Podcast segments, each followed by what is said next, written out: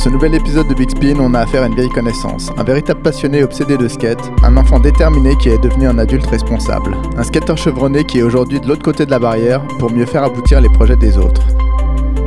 Avec lui, on va évoquer sa nouvelle part ondulée Wavy, sa rencontre avec Nico Eustache, Yann Garin et tous les gars de rare, ses voyages en Australie, Loïc Benoît, les emails de Jamie Thomas, sa période Slim et Andrel, sa motivation constante pour aller skater et comment s'est faite la transition vers la vie active. On est avec le petit prince de Viroflay, le fils de Christophe et Dominique. On est avec Jojo, on est avec Joseph Biet. Big Spin Podcast.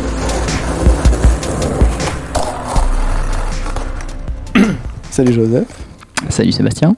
Dans une journée, c'est la première de ta nouvelle euh, vidéo part Ouais. intitulée Wavy. Donc pour commencer, tu vas nous expliquer le pourquoi du comment. Alors, le pourquoi du comment, euh, l'idée m'est venue, j'ai commencé à y penser parce que euh, j'ai fait et filmé, je pense, pas mal de parts euh, dans le passé. Donc, certaines bonnes, certaines moins bonnes. Et bon, j'ai eu l'impression à un moment d'avoir un peu fait le tour de ce que je pouvais faire et de toujours un peu faire les mêmes parts, plus ou moins sur les mêmes schémas avec. Euh, et du coup, surtout arriver un peu à des limites, enfin à mes limites de ce que je pouvais faire, quoi, dans mon type de skate. Donc, euh, à un moment, euh, je me suis dit, je vais pas forcément faire le même en dry ou le même set de marche, mais juste avec une marche de plus parce que je suis de toute manière en plus de plus en plus vieux et un, ça m'intéresse pas et plus. Et deux, je pense que physiquement, je n'arriverai de toute manière pas à aller plus loin dans mon style de skate. Et j'avais pas forcément plus envie de changer complètement juste pour euh, produire quelque chose de nouveau.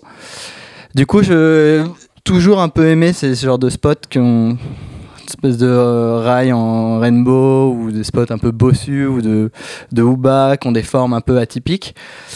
Surtout, je pense, ça a vraiment commencé avec le truc de skater des rainbow rails, de genre dans certaines villes, genre à Lyon, où il y en a pas vraiment à Paris. Enfin, il y en a maintenant à côté de République. Des espèces de racks à vélo arrondis. J'ai toujours trouvé ça super marrant à skater. Et que ça rendait toujours super bien, que ce soit en photo ou en vidéo. Donc, je me suis dit, pourquoi j'essaierais pas juste de filmer, en fait, sur des spots qui me plaisent, que je trouve vraiment marrants, et qui en plus sont visuellement assez intéressants et changent un peu du schéma très classique, euh, marche. Du coup, je me suis dit, voilà, j'ai envie d'essayer de faire un peu ce, ce truc, juste qui étaient des spots comme ça, qui auront pas forcément tous la même gueule, mais qui auront un peu tous cet esprit-là de d'ondulation, de vague, avoir un truc un peu, ce côté un peu euh, arrondi. C'est assez conceptuel. Est-ce qu'il y avait une part, euh, est-ce que tu as une part en tête qui avait été un peu dans le même style qui, a pu t'influencer? Ouais, alors en fait, il y a, je pense, il y a eu un peu ce truc. Donc déjà, j'avais envie de faire autre chose parce que j'ai, voilà, comme je dis, j'ai déjà fait plein de fois le schéma part un peu classique, tout mixé, peu importe, sans une sorte de thématique ou un truc derrière. Et du coup, quand il y a eu cette idée-là qui m'est venue, ça a un peu fait écho avec deux, trois trucs qui sortaient récemment, un peu des parts ou des petits clips qui avaient un thème que je trouvais assez cool parce que forcément, il... ça apportait quelque chose un peu en plus. Et donc, ouais, il y a cette part qu'a fait euh, Ben Gore, où il skate que par-dessus ou autour, où il y a une sorte de thématique qui revient tout le temps, par-dessus des deux roues, des motos, des vélos, ASF.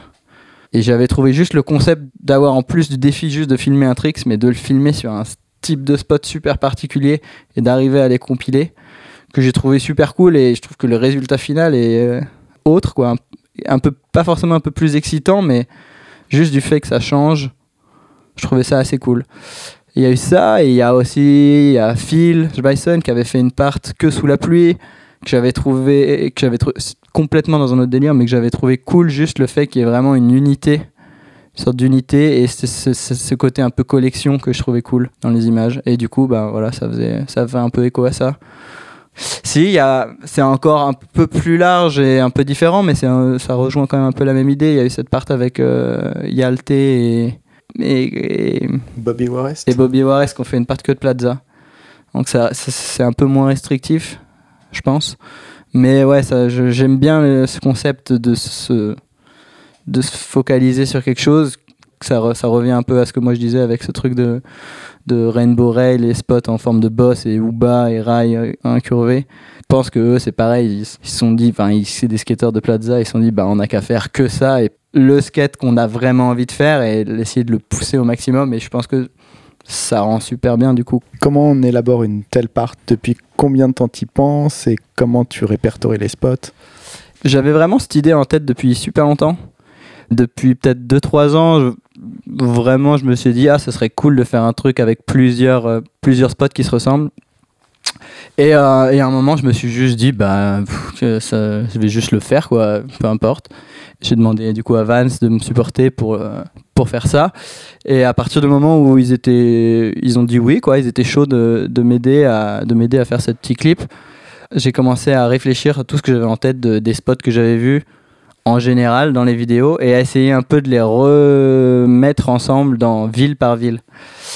Comme ça, j'ai un peu réussi à isoler 4-5 villes en Europe, pas trop loin, où je savais qu'il y avait au moins 3 ou 4 spots, sans forcément savoir où ils étaient, mais je savais, ah, il y a ce truc-là, machin café, euh, Strix là-bas, je sais que c'est à Londres, et il y a ce autre truc que j'ai vu dans un mag, et comme ça, j'ai commencé un peu à essayer de retrouver les spots, avec Instagram, en demandant aussi à des, à des gars que je connaissais.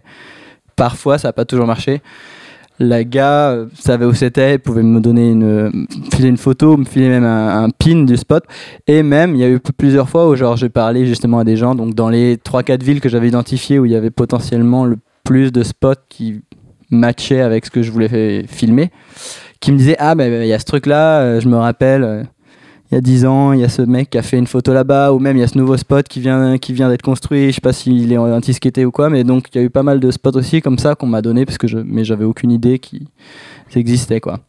Et tu savais un peu quelle gueule aurait l'appart dès, Ouais. dès le début? J'avais vraiment envie que ça. Bon, ça, ça fait pas forcément cet effet-là au final, mais j'avais vraiment envie que ce soit dans un espèce d'effet de mouvement continu.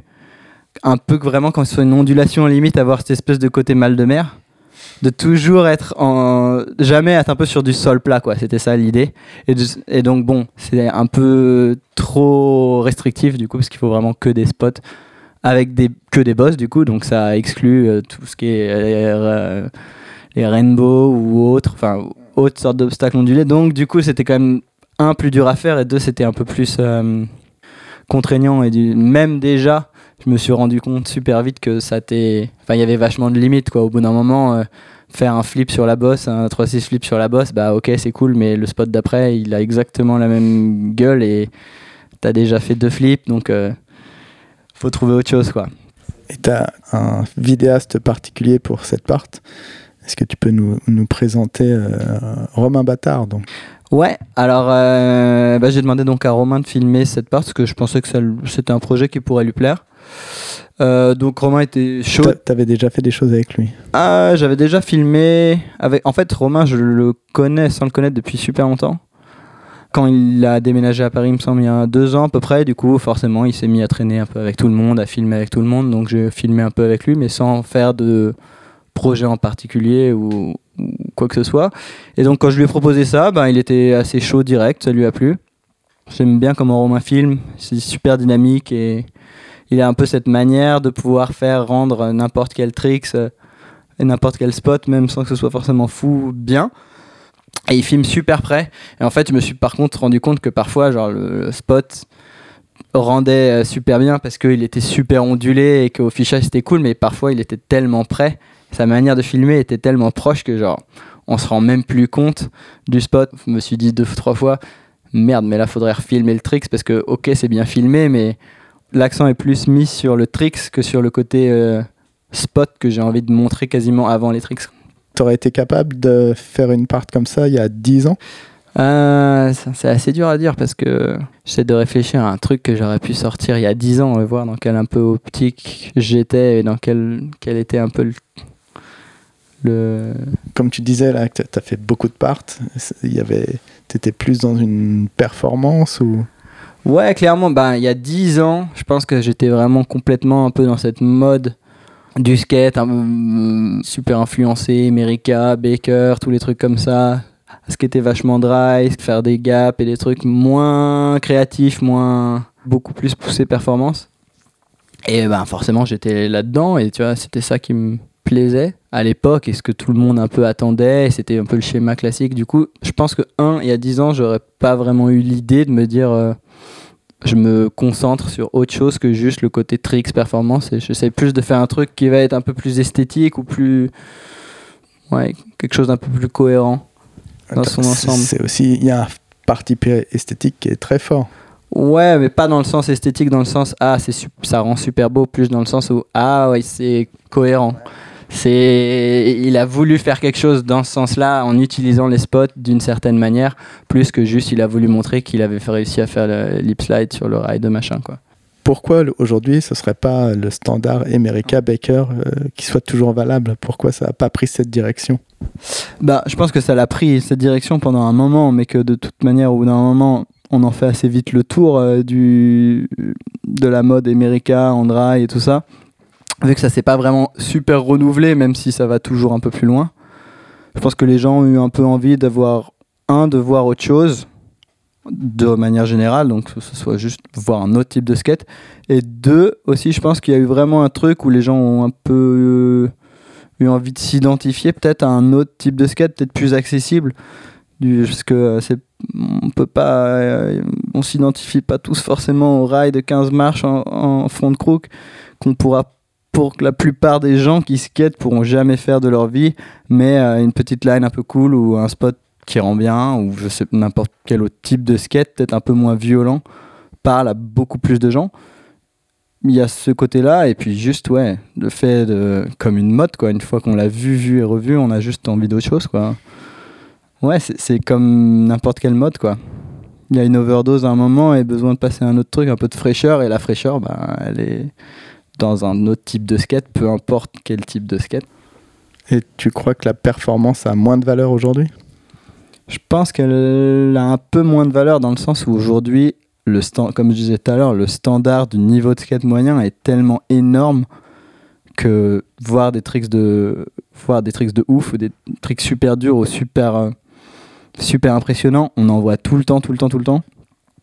Donc ouais, il y a plein d'autres choses, je pense maintenant, qui sont peut-être plus importantes aujourd'hui qu'il y a quelques années pour se diversifier, que ce soit au niveau du juste du style, au niveau de la manière de faire les tricks, de la vitesse, euh, tout un ensemble de choses, je pense, de créativité, de choix de spot. Quand il s'agit de part de choix de musique, d'editing, qui passe peut-être pas avant la performance, parce que de toute manière, on aura toujours envie de voir du bon skate, je pense. Après, c'est sûr que c'est vraiment la cerise sur le gâteau quand c'est une combinaison de bon skate, une bonne musique, tout, tout va dans le bon sens et, se, élève vraiment le truc. Parce qu'après, ouais, c'est sûr, personne n'a envie de regarder une part juste avec un mec qui fait des tricks super nuls, mais que soit la musique soit cool, soit ok, c'est une combinaison qui marche, mais après, c'est, je pense que plus grand monde a envie de voir une vidéo zéro avec du métal et le gars qui est juste un enchaînement de, de interminable. Même si, quelque part, c'est assez cool et ça pourrait revenir à la mode comme toutes les modes, mais je pense qu'il y a vraiment eu une overdose du skate californien il y a une dizaine d'années qui a poussé peut-être, ouais, plein de gens à regarder ailleurs. Donc justement, est-ce que tu euh, peux revenir sur comment se passent les débuts de Joseph sur un skate? Superbe transition. Euh, la toute première fois que j'ai vu du skate, c'est à la sortie de l'école. Je crois que je devais être en. C'était où? C'était à Versailles. J'étais en cours à Versailles. Et il me semble que c'était au tout début de ma cinquième, quasiment un des premiers jours de la rentrée, six- première semaine de rentrée, c'est sûr. Je rencontre un nouveau gars qui vient d'Afrique du Sud, qui était en Afrique du Sud avec sa famille et qui a déménagé à Versailles. On devient pote direct et euh, ouais, un des tout premiers. Je crois que c'était un mercredi, puisque du coup on n'avait pas cours le mercredi après-midi. Il me semble, on avait la rentrée devait être le lundi et ça devait être direct le mercredi. Il me dit que ouais, on va chez lui euh, le soir après l'école, enfin le soir ou l'après-midi quoi, si c'était mercredi, je suis pas bien sûr. Et euh, donc on, on va chez lui, machin, je sais pas, on joue aux jeux vidéo ou un truc comme ça. Et son voisin, avec qui il est pote aussi, passe et il me dit ah viens on va dehors et il avait un skate et il me dit ah mais tiens regarde je vais te montrer un truc c'est assez cool et juste devant chez lui et donc ils ont le skate machin hop il se met dessus et voilà je pense que tout le monde a eu cette scène là il fait plus ou moins un ollie où il décolle ben, il arrive quand même à décoller les deux roues. Et là vraiment je pense que tout le monde a eu ce moment là pas forcément du ollie et tout ça mais ce moment où genre il se passe un truc et là on se dit wow c'est vraiment un truc de ouf. Et on n'a qu'une envie c'est un de savoir comment il fait et deux d'arriver à faire pareil quoi. Et là direct du coup je bah je, je, je, je sais que c'est ça que j'ai envie d'essayer quoi. Genre je d'un seul coup je suis obsédé par ça quoi. J'essaye un peu avec sa planche machin. Donc on fait sais pas, on en fait pendant un moment. Je rentre chez moi et là bah j'ai qu'une envie ouais c'est là c'est d'avoir une planche pour moi quoi. Et comment ça s'est passé? Très rapidement, dans un catalogue au champ, il me semble, euh, je vois qu'il y a un skate. Il me semble vraiment en plus, enfin pour l'époque, je sais, ça me paraît assez fou maintenant, mais qui devait être à 79 francs. si, c'était des francs. Et, euh, et vraiment, je me dis, mais c'est incroyable, quoi. Au supermarché, là, je peux exactement acheter le skate que je veux, quoi, qui a l'air de ressembler à fond au skate de mon pote en plus. Évidemment, j'y connais rien, mais c'est un, pour moi, c'est pas un skate d'enfant parce que les skates d'enfant, ils sont des roues roses et ils ont juste le tel relevé. Et, j'en avais eu un et ça roule pas et c'était, c'est pas ça quoi. Là, c'est vraiment le vrai skate. J'ai l'impression que c'est juste un skate américain. J'en parle à ma mère, j'en parle à ma mère et on finit par aller euh, au, champ et je trouve la planche et je sais plus, il me semble que je lui ai demandé d'acheter la planche en cadeau de Noël à l'avance ou en cadeau d'anniversaire pour pouvoir l'avoir tout de suite parce qu'on devait être à, on devait être à la rentrée donc on devait être en septembre, mon anniversaire c'est en décembre. C'était juste impossible que j'attende quoi ou alors il aurait fallu que je quête la planche de enfin que je, juste j'aille tout le temps chez mon pote pour pouvoir en faire. Du coup, elle m'achète la planche et c'est parti de là. Genre ça devait être très rapidement après que j'ai vu ce premier Oli et là c'était parti quoi, genre premier premier samedi après-midi à essayer de monter des trottoirs pendant une journée entière et Et la planche que tu as achetée, elle, elle était utilisable pour faire du skate. euh, Elle était suffisamment correcte pour ouais, faire du skate. Ouais, ouais, ouais. C'était vraiment une planche de mauvaise qualité, évidemment, mais, mais elle était assez bien pour pouvoir euh, apprendre, quoi. Pour pouvoir apprendre, ouais. Comment ton horizon s'ouvre? Je pense encore une fois un peu comme tout le monde. Ben, je fais du skate devant chez moi, tout seul, ou après les cours, ou ouais, j'en fais surtout, j'en fais surtout, euh, beaucoup le soir, ouais, devant chez moi, parce que forcément à cet âge-là, j'ai pas le droit d'aller tout seul à droite à gauche, et surtout, ma mère veut absolument que je mette un casque et toutes les protections. Ma mère étant médecin, il y avait forcément pas moyen que j'aille faire du skate sans protection. Du coup, je prenais le casque j'allais au bout de la rue, mais un peu plus loin au bout de la rue, et forcément, je ne mettais pas le casque. Donc ça a vraiment pas duré longtemps, je lui ai vraiment juste dit que je pouvais pas et que c'était que c'était pas possible. Elle a toujours insisté, elle insiste toujours pour en mettre hein, ça changera pas mais très vite quand même j'ai été jouer franc jeu en lui disant que de toute manière je le mettais pas et ça servait à rien que je l'emmène, ça ferait juste je ferais juste que le trimballer quoi. Donc c'est beaucoup de skate euh, beaucoup de skate devant chez moi. Et après, ça se transforme vite en petites sessions bah, avec tous les copains que je me fais à Versailles, principalement, parce que j'habitais à Viroflay. Et à Viroflay, il y avait quasiment pas de skateurs, alors qu'il y en avait énormément à Versailles. Je pense du fait qu'il y ait déjà un skate shop dans cette ville et aussi du fait qu'il y ait un skate, le skatepark des matelots. Mais donc il y avait beaucoup de skateurs et donc j'ai tout de suite euh, bah, accès à voir plein de skateurs plus âgés, plus forts. Et donc moi je traîne avec ma petite bande de potes où on va faire du skate les mercredis après-midi sur la place du marché à Versailles. Ou alors euh, au skatepark euh, de Versailles. hein, des- le les fameux. Pas le fameux des matelots, le skatepark de Montboron qui est en extérieur avec des modules en fer très vilains et euh, où, ouais, où on passe la plupart de notre temps libre quoi. Soit entre skatepark, soit à ces spots là quoi. C'est quelle année à peu près et qui est-ce que tu vois? Qui est-ce qu'il y a de connu à Versailles? Quelle année euh... Attends, je Tu dis cinquième. calculer. Il me semble que c'était la première année de cinquième. Quel âge t'as en cinquième? 12 ans T'as 12 ans, ouais. hein. Du coup, je vais avoir 32 ans. C'était il y a 20 ans. C'était en 98. C'était en 98, mais non, je pense, je pense que c'était peut-être légèrement après, parce que je me souviens de la Coupe du Monde et je pense pas que je faisais déjà du skate. C'était peut-être en 99. Bref, c'est c'est ces eaux-là, 98, 99. Et euh, je vois qui? Et ben, donc je vois les, les skateurs plus âgés de Versailles. Et dans les skateurs plus âgés de Versailles, qui sont sponsorisés, les premiers que je vois, c'est Philippe Amar, Julien Gauvry, Michael Macrod. Et c'est tout pour les, pour les plus connus. C'est cette petite, petite équipe-là de 35 Street, qui est le skate shop de Versailles. Ouais, une brochette euh, pas mal. Ouais, une belle brochette, euh, une belle brochette de skateurs, euh, c'est clair. Enfin, pour l'époque, cette banlieue-là autour de Versailles ça, ça quand même drainait pas mal de skateurs euh, qui, étaient ainsi- enfin, qui étaient un peu les gars du moment, quoi. Enfin, du moins les skateurs de banlieue du moment. Tu te souviens de tes premières vraies planches, comme on dit, des vidéos de l'époque? Ouais, je me souviens super bien de ma première vraie planche.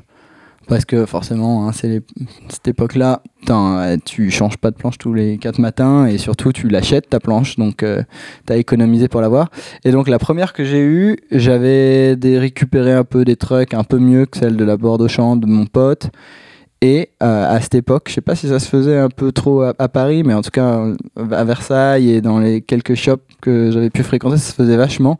Ils revendaient les planches déjà skatées des skateurs sponsors. Et euh, du coup, bah, j'allais souvent checker, voir s'il y avait bah, une planche qui était pas trop abîmée, qui était pas. Parce que de temps en temps, il y en avait même qui était un peu fissurée, quoi. Quand j'y pense maintenant, je trouve assez ouf, quoi, qu'un shop puisse revendre des boards. Ah, à l'époque, je peux comprendre qu'ils revendaient des boards, mais des boards vraiment usés. Maintenant, ça me paraît impossible. Enfin, ça me paraît vraiment impossible. ça, a- ça a pas mal changé, ce genre de choses Ouais. aussi. ouais.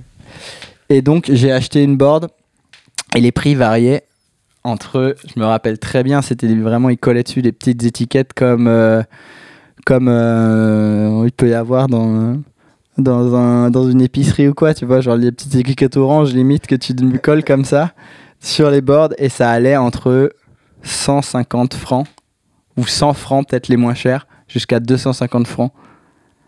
Donc en gros, si la board était vraiment bien, tu la payais moitié prix parce que c'était 500 les moins chers, je me rappelle, c'était 470 francs les planches US. Bref, j'ai trouvé une planche donc ma première planche c'était une girl je sais, je suis pas sûr du pro modèle, mais si je, peux je pourrais retrouver le graphique, mais bref, c'était une girl que j'avais dû payer entre 150 et 250 francs.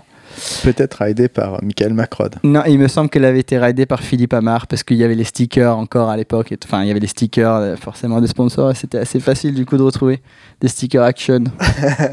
il me semble. Et ouais, en plus c'est cool parce que vraiment à l'époque où t'es euh, gamin, genre j'étais limite content qu'il y ait déjà de la- y ait déjà des stickers sur la board et en plus ouais c'était C'était une plus-value. Ouais, c'était carrément une plus-value. Et même, je me rappelle même de penser comme ça en étant gamin, que les rayures et la manière dont était slidée la board, c'était des, des slides et tout que je pouvais pas faire à l'époque. Donc je trouvais ça encore plus cool d'avoir une planche qui, avait une usure en genre en slide sur le nose, le tail et partout, qui voulait dire que potentiellement elle avait fait des tail slides, chose que forcément je savais pas faire à l'époque. Donc je trouvais ça encore plus cool d'avoir quasiment d'avoir une board qui était déjà skatée par un gars qui savait vraiment skater que plus une board neuve. Et de toute manière, j'avais pas l'argent et ma mère, ça aurait été hors de question que mes parents m'achètent une planche neuve pour, enfin ouais, une planche neuve euh, grippée. Les planches US, c'était c'était sûr que c'était hors de prix quoi. Tu parles d'obsession, comment ça se traduisait? Ça se traduisait que je peux encore aujourd'hui, par exemple, te dire exactement la couleur de la planche et le genre de sticker qu'il y avait il y a, sur la planche que j'ai acheté dans un skate shop où c'était encore l'époque du franc, il y a 20 ans à Versailles. Ouais, obsédé dans le, dans le sens où euh, quand t'es gamin et que t'es à fond de quelque chose, t'y es à fond à 100% et genre le moindre truc qui se rapporte au skate, tu l'enregistres et tu l'analyses jusqu'au bout quoi. Genre, tu finis très vite par penser que au skate et à, comme je disais, à acheter des magazines, analyser tout de A à Z, même les petits livrets de Street Machine ou de Snow Beach qui étaient dans, dans les tricks ou les Sugar où il y a les photos des boards et à analyser le moindre graphique et savoir la moindre marque qui est dans le team blind et combien coûtent les ventures bas ou haut. Et ouais, tout ce qui touche au skate, ça devient un peu une obsession quoi. La suite de tes aventures, quand tu commences à un peu maîtriser des tricks, d'évoluer dans le paysage euh, Versailles de l'île de France. Ouais, euh, bah, je fais toujours du skate à fond avec ma petite bande de potes. On est à 4-5, on fait, on n'est pas ensemble en cours parce que moi je suis dans un collège et lycée privé, mais euh, on se retrouve tout le temps, euh, soit pour skater, soit s'il pleut pour regarder des vidéos de skate. de skate, forcément, toujours euh, chez le même pote en écoutant Cypress Hill. Euh, et du coup, bah, ça skate, ça skate. Les premiers trips à Paris où on prend le RER et euh, genre avec mon petit crew, plus quelques autres gars un peu plus vieux de Versailles. Cite-nous un peu là, ton petit crew. Euh, les prénoms là, Alors il y a Aloïs, le fameux. il y a Aloïs, Timothée, hein, chez qui on regarde tous les vidéos et on, tout le monde squatte tout le temps et on écoute ça et Priscille, qui était d'ailleurs le seul à savoir comment télécharger des vidéos, hein, je crois. Sur Imul ou je sais plus quel était le logiciel de téléchargement. C'est assez incroyable quand j'y repense, n'empêche cette espèce de truc. Moi j'y comprenais rien. Télécharger le truc et c'était le nom, selon le nombre de gens qui téléchargeaient ou qui partageaient de la vidéo. Bref. Il y avait Victor et le dernier c'est Thibaut, qui lui était un des seuls qui habitait à Viroflay, donc euh, j'étais super content à chaque fois. Je pouvais faire le trajet pour aller à Versailles avec lui en bus. Et avec cette bande-là, vous allez à Paris. Ouais, avec cette bande-là, euh, on skate beaucoup, surtout dans la banlieue d'où on est, hein, toutes les petites villes autour de, de Versailles, Viroflay, et on va de temps en temps à Paris. Et genre, premier trip à Paris, on est allé au Dôme et je, me, je connaissais le spot parce que j'étais déjà passé en voiture devant pour aller chez ma grand-mère manger un samedi et j'avais vu le spot par la fenêtre et j'avais halluciné de voir le nombre de skateurs et surtout comme tout avait l'air de grinder quoi. Ça, ça me rappelle, c'est vraiment le truc qui m'a le plus donné envie d'aller là-bas et impressionné, c'est que ouais, le spot était en marbre et tout avait l'air super lisse et super cool à skater, alors que nous, on skatait tout, voilà, notre petite place du marché avec des curbs qui grindent jamais. Et là, juste le fait de pouvoir grinder partout, n'importe quelle marche, ça avait l'air ouf. Et du coup, on est allé première fois au Dôme. Et pareil, là, genre, ouais, j'ai halluciné de voir autant de skateurs. Et première fois que je vois aussi un gars hors euh, pro euh, skate shop un peu de ma ville. Euh, il me semble qu'il y avait Vincent Bressol ce jour-là. Et alors là, j'ai vraiment halluciné, quoi. De voir, ouais, le gars qu'on tu- je voyais de temps en temps, enfin, que je voyais dans Sugar ou dans la vidéo, dans une vidéo cliché ou puzzle. il Sur était spot. déjà pro, non? En plus. Je pense qu'il était pro, ouais. Je pense qu'il était déjà pro pour cliché, ouais, ouais. Et, Il- euh, T'as pas trop été déçu Non, bah ce jour-là, il skatait pas euh, vraiment. il, skatait, il a pas skaté beaucoup, ni, euh, ni forcément fait le gros ou bas du dôme, mais euh, non, il avait un peu skaté. et Ouais, je voyais direct que, que, ouais, que c'était Vincent Bressol. quoi. Surtout, c'était complètement ouf de voir le gars qui était, ouais, qui était dans Sugar, quoi.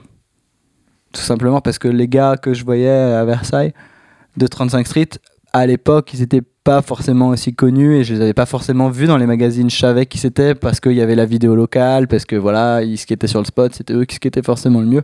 Mais de voir pour la première fois un mec qui était dans le magazine et de le reconnaître juste comme ça, juste ok, ce gars-là, je l'ai déjà vu et je sais qu'il est super fort et j'ai trop kiffé cette photo et je l'ai analysé 30 fois. Et il a fait la couverture euh, Facchioli par-dessus le rail à Montparnasse. et je sais, euh, je peux dire euh, encore euh, quel board il avait sur la photo. Et de le voir en vrai, ouais, c'était assez ouf, quoi. Ça, ça me donnait vraiment cette impression qu'il y avait un espèce de monde du skate au-dessus, quoi. Il y avait cette espèce de, de rang, de statut, de pro qui était assez. Ouais, qui faisait rêver, quoi Et t'avais envie d'appartenir à ça? Pas forcément d'y appartenir, j'avais juste ça me motivait à continuer de faire ce que j'avais envie de faire et pas forcément à y appartenir mais en, en voir plus et à le côtoyer quoi. Peut-être ouais, peut-être en faire partie ouais, du coup. Ouais, comment on fait son trou dans le skate euh, parisien en venant de Viroflay? Ben comment on fait, je sais pas, j'avais jamais eu de formule ma- magique ou de, de plan qui s'est déroulé. Non, mais t'étais t'étais quand même motivé. tout a un peu embrayé euh, à Rambouillet. Parce que oui, soit on allait, donc juste pour rembobiner un peu, soit on allait à la place du marché à Versailles, soit on allait de temps en temps à Paris. Mais quand il pleuvait, on n'allait pas du tout à Chelles parce que c'est à l'opposé c'est la banlieue opposée. Mais par contre, on allait à Rambouillet parce qu'on pouvait y aller tout seul en train et que ça craignait pas trop le train. Enfin, à l'époque, à l'époque du haut de nos 13, 14, 15 ans, on était quand même assez stressé, surtout venant de Versailles, d'aller à droite à gauche. Et surtout, j'ai l'impression que par rapport à aujourd'hui, ça craignait carrément plus. Quoi. On pouvait vraiment se faire embrouiller, euh, tabasser ou raqueter nos... On n'avait pas de téléphone portable, mais raqueter nos quelques piécettes ou même notre planche ou, ou n'importe quoi, de, un tout petit peu de valeur, ou notre carte imaginaire même. Presque peur de se faire... Enfin si, on avait peur de se faire raqueter et de se faire voler notre carte imaginaire. Bref, et euh, on allait donc à Rambouillet, qui était un petit skatepark couvert. Et jusqu'au jour où il y a eu un, ou plusieurs contests là-bas, et je pense, je sais plus si c'était le premier ou le deuxième ou le troisième que j'ai fait, j'ai fait là-bas. Je pense que je devais avoir 15 ans parce que j'étais en moins de 16 ans. Et donc j'ai gagné le contest en moins de 16 ans. Et il y avait aussi, du coup, en plus de 16 ans, une place qui s'était un peu libérée parce qu'il y a un gars qui s'était tordu la cheville ou je sais pas quoi. Du coup, j'avais aussi fait le contest en plus de 16 ans. Et à ce fameux contest, il y avait Nico Eustache, qui à l'époque démarrait tout juste Rare Skateboard, qui était euh, une marque de skate française, à l'époque où il y avait plein, plein, plein de petites marques de board françaises, et qui m'a proposé à la, l'issue, enfin à la fin du contest, qui m'avait demandé, euh, qui m'a dit ouais, est-ce que ça te dirait de skater pour Rare On peut te filer une board par mois. Et alors là, bah, euh, je dirais pas rêve qui devient réalité parce que c'était pas ce, j'avais pas ce plan-là de il faut que je sois sponsorisé, que je fasse ça, mais ça me donnait, euh, ça me validait un peu ce truc de que j'avais encore envie de faire, c'était de continuer à faire du skate et et de ouais d'évoluer dans ce sens-là quoi. Et juste pour revenir un petit détail quand même qui est un peu marrant, Nico m'avait dit bon bah voilà tu peux on, on est chaud de te filer des boards et voilà tu serais dans, dans, dans le team et tu ferais partie du truc et il m'avait filé il me semble une board directe soit une qu'il avait déjà skaté ou un truc comme ça. Et le soir même en rentrant j'avais donc encore skaté devant chez moi. Et j'arrivais pas du tout kiffer le shape de la board. Et genre je m'étais vraiment dit j'avais skaté et j'arrivais pas du tout du tout à skater. Et je me, elle était elle était super courte plate. Enfin vraiment c'était un espèce de shape qui était dégueu je trouve. Enfin pas du tout ce que j'avais quoi où j'étais habitué et je m'étais vraiment dit mais putain mais comment je vais faire? Je m'étais vraiment dit mais merde là il y a un gars qui veut filer des boards et genre c'est un fait faire partie d'un truc trop cool et je suis trop content. Mais putain j'aime pas les boards quoi. Genre je vais, je vais pas y arriver presque quoi. Et je me suis vraiment dit mais comment je vais faire quoi? Et La crise d'angoisse. ouais j'étais vraiment pas bien. C'était presque l'ascenseur émotionnel quoi. Genre trop content et j'essaie de skater impossible quoi enfin pas impossible mais vraiment pas cool du tout du tout la sensation et du coup à cette époque donc je rencontre Nico forcément et je rencontre tous les autres gars qui skatent pour rare Qui sont qui sont Yann Garin. Non, Yann Garin, ce qui n'était pas encore pour rare à Ah, il est- l'époque. il est venu sur le Attention, tard. Attention, il est venu plus tard. Il est venu plus tard. il, est venu quand, t'es su que t'étais chez, Ouais, quand il a ouais. su que t'étais chez Rare. Et il est venu après, effectivement. Je, je pense que c'est fait peser dans la balance. non, il y avait Mathieu Hiller, Nico Stache, Christophe Picard et il en manque Fred Constant. Fred Constant. Après, un peu plus tard, il y a eu Yann Garin et Nico Canu. Voilà, c'était ça l'équipe après, vraiment de. Après, ça a un peu évolué, mais c'était ça vraiment l'équipe du début. Et du coup, je rencontre euh, tous ces gars et je rencontre du coup très vite Yann. Parce que euh, forcément, on tout, ils skataient un peu tous une bande de potes et ils skataient beaucoup à Evry. Et Nico me dit aussi très vite que euh, ils veulent faire une vidéo. Et euh, du coup, donc, je, suis amené à skater pas mal à Evry pour filmer avec eux. Donc déjà super impressionné quoi de skater avec tous ces gars et de me dire qu'il faut que je filme avec un vrai filmeur parce que d'habitude ça a toujours été euh, comme tous les gamins, on a acheté une caméra ensemble et chacun se filme les uns après les autres et de toute manière on a juste regardé les images après sur la télé mais on n'en a pas fait de toute manière grand chose de plus. Et de là, eux commencent à avoir d'autres sponsors. Yann qui s'occupait de Globe à l'époque commence à un peu organiser le truc, à me donner des chaussures. Euh, je commence à skater un peu pour le, shop de Rambouillet, donc voilà, j'ai des trucs un peu à droite à gauche. Et euh, on va tout le temps en mission, soit avec euh, les gars de rare pour filmer, soit à droite à gauche, dans- partout en France pour faire des démos. Les, les, fameuses, démos, démos. rares. Est-ce que tu as quelques anecdotes, quelques. Des anecdotes en particulier, j'en aurais pas, mais. Enfin, si, j'en ai sûrement peut-être, mais il faudrait que là j'y réfléchisse comme ça tout de suite. euh, J'en ai pas, mais c'est vrai que en y réfléchissant, il y a quasiment eu, je pense, deux ans ou presque un samedi sur deux. Nico disait Ah les gars, euh, j'ai une. Là, si vous êtes chaud, j'ai une démo à euh, Troufois les mouflettes. En général, Nico venait me chercher ou j'arrivais à me débrouiller à aller à un endroit et on allait tous en voiture. On arrivait sur un skatepark qui était en général super pourri. et une fois sur deux, soit il y avait vraiment plein de monde parce que c'est le contest du coin et, et tout le monde est trop content et vient au contest et voit aussi la démo. Ou il y avait strictement personne, donc ça dépend, il y a eu un peu de tout. Mais ouais, on a fait un nombre de démos incalculable où en général tout le monde a juste, avait juste une envie, c'est de voir Nico Eustache faire 3-6 flips quelque part. De toute manière, c'était ça le point culminant de la session. Après, il y avait tout le monde qui faisait un peu comme il pouvait, à droite, à gauche et tout ça. Mais euh, tout le monde avait juste envie de voir Nico Eustache qui, quand même, avec le recul, enfin, un- Un, une un énergie. incroyable. Ouais, une énergie, en plus d'être un skater incroyable, une énergie, une bonne humeur et une euh, volonté, mais incroyable. Comme je disais, il venait, enfin, il venait peut-être pas forcément chercher tout le monde, mais quasiment. Il prenait un, ou réunissait tout le monde dans la Twingo et on allait, il faisait des kilomètres pour qu'on aille faire la démo. Il parlait à tout le monde. Il faisait la démo comme un ouf et ensuite il me ramenait et ensuite il allait voir sa meuf qui habitait à l'autre bout de Paris, à Aubervilliers et qui devait lui prendre la tête en plus. Mais voilà quoi, et il l'a fait un nombre de fois, mais et moi je me rendais vraiment pas compte que de l'effort fourni et de Sans jamais râler. Sans quasiment jamais râler, alors que je me rappelle moi et Yann, enfin Yann et moi, avoir été parfois odieux sans, sans m'en rendre vraiment compte. Mais aujourd'hui, je me pense que j'aurais été à sa place, je me serais mis des claques un bon paquet de fois et je me serais, je me serais laissé. J'étais pas forcément une énorme tête de con, mais juste, je pense que je me rendais juste pas compte parfois de tout l'effort qu'il y avait derrière juste pour que moi j'aille faire du skate et tout ça. Bon après c'était de toute manière dans l'élan de pour rare pour promouvoir le truc et tout. Mais Donc, vous étiez pas toi, il y avait toute une équipe aussi. Donc, euh, Ouais, il y avait pas que là- moi, C'était collégial. Cette, euh, Non, bien sûr, mais. euh, Puis de toute manière, c'était dans un élan euh, général. Il- C'était pas juste pour me pousser moi en tant que skater, puis machin. c'est pas toi qui étais le plus désagréable. Non, j'étais avait- pas non plus la, la pire des du tout, mais juste, me dis, en, en grandissant, j'ai réalisé le- L'énergie que Nico déployait ouais. pour faire cette marque. ouais, euh, la emmener- passion et tout ce qu'il y avait derrière. Et qu'au final, on, dans ce truc-là, tu t'en rends compte soit en grandissant, soit en passant un peu de l'autre côté. Tout ce qui est fait juste pour que toi tu puisses faire ton petit truc et te soucier de rien et aller juste skater et on te demande rien d'autre de plus et que c'est quand même une sorte de luxe déjà quoi. Et bref, et ouais, donc euh, quand je m'en suis rendu compte quelques années plus tard en recroisant Nico, je l'ai vraiment, euh, ouais, je l'ai vraiment remercié pour de vrai, c'est que ça, ça avait vraiment un sens quoi, de mes remerciements et un peu mes excuses de temps en temps si j'ai pu être un relou quoi. T'étais jeune.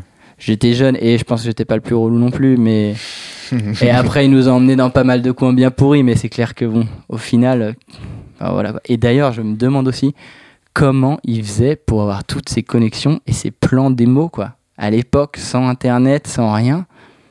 Enfin, si, il y avait internet en fait, mais comment il faisait pour avoir tout. Et comment les gars s'étaient tous donné le mot que le team rare pouvait venir dans n'importe quel bled en France pour aller, pour faire le. Ça, vraiment, quand j'y repense à des trucs comme ça. Et pourtant, c'était il y a. C'était pas non plus il y a 35 ans où, il y avait des télé- télégrammes, mais quand même.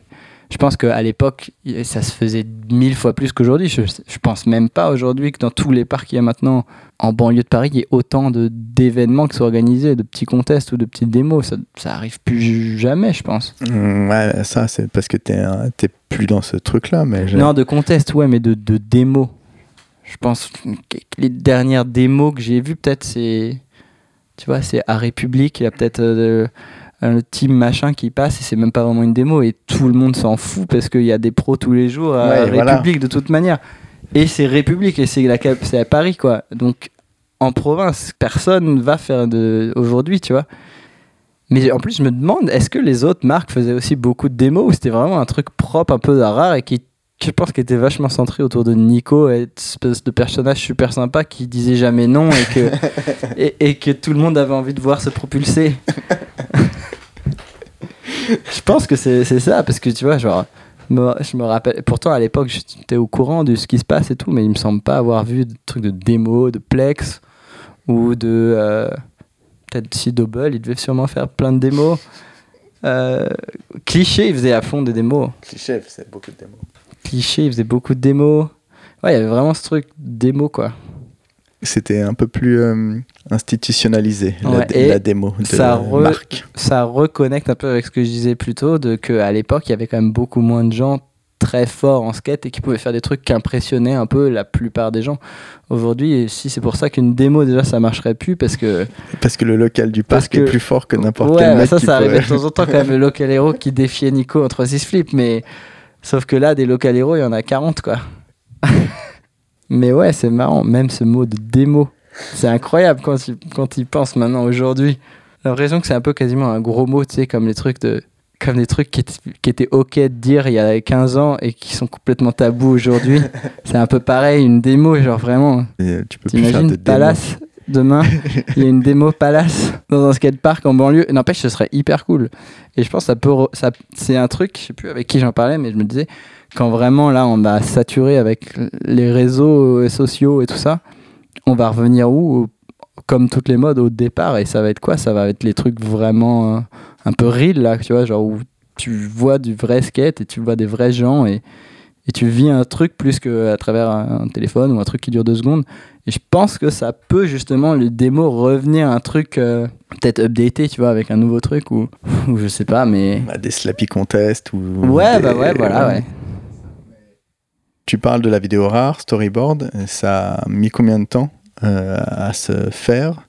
Ce projet et qu'est-ce que tu euh, vis euh, à ce moment-là dans le skate? Qu'est-ce que tu vois? Qu'est-ce que tu regardes? Qu'est-ce qui t'influence? Alors, euh, la vidéo rare, ça a mis à peu près deux ans parce que je suis rentré. J'ai commencé avec rare vers 15-16 ans et c'est sorti quand j'avais 18 ans, à peu près au moment du bac. Donc, ça a mis deux ans avec un. voilà, forcément, quand on tourne. À l'époque, faire une vidéo, c'était quand même plus. Enfin, ça mettait des plombes, quoi. Nico me dit qu'il faut que chacun voilà filme une part parce qu'on fait une, une, full vidéo quoi. Et à l'époque c'est hyper important. Il n'y en a pas des grosses vidéos qui sortent tous les quatre matins. Et du coup, je commence à filmer et forcément à l'époque, j'essaye de faire le mieux que je peux et, et euh, à l'époque, je suis super euh, dans le délire euh, petit jean slim, euh, essayer de faire des rails le plus gros possible et un peu dans ce délire un peu trash. Et donc, je me rends très vite compte que ça va être beaucoup plus compliqué que ce que je croyais parce que un, je suis en cours. Euh, donc euh, ouais, à l'époque j'étais en terminale, enfin première terminale, tout ça. Donc j'ai le bac à passer. Donc déjà toute la semaine, euh, je suis bloqué, euh, je suis bloqué chez moi quoi. Enfin je suis bloqué au collège et les devoirs et tout ça.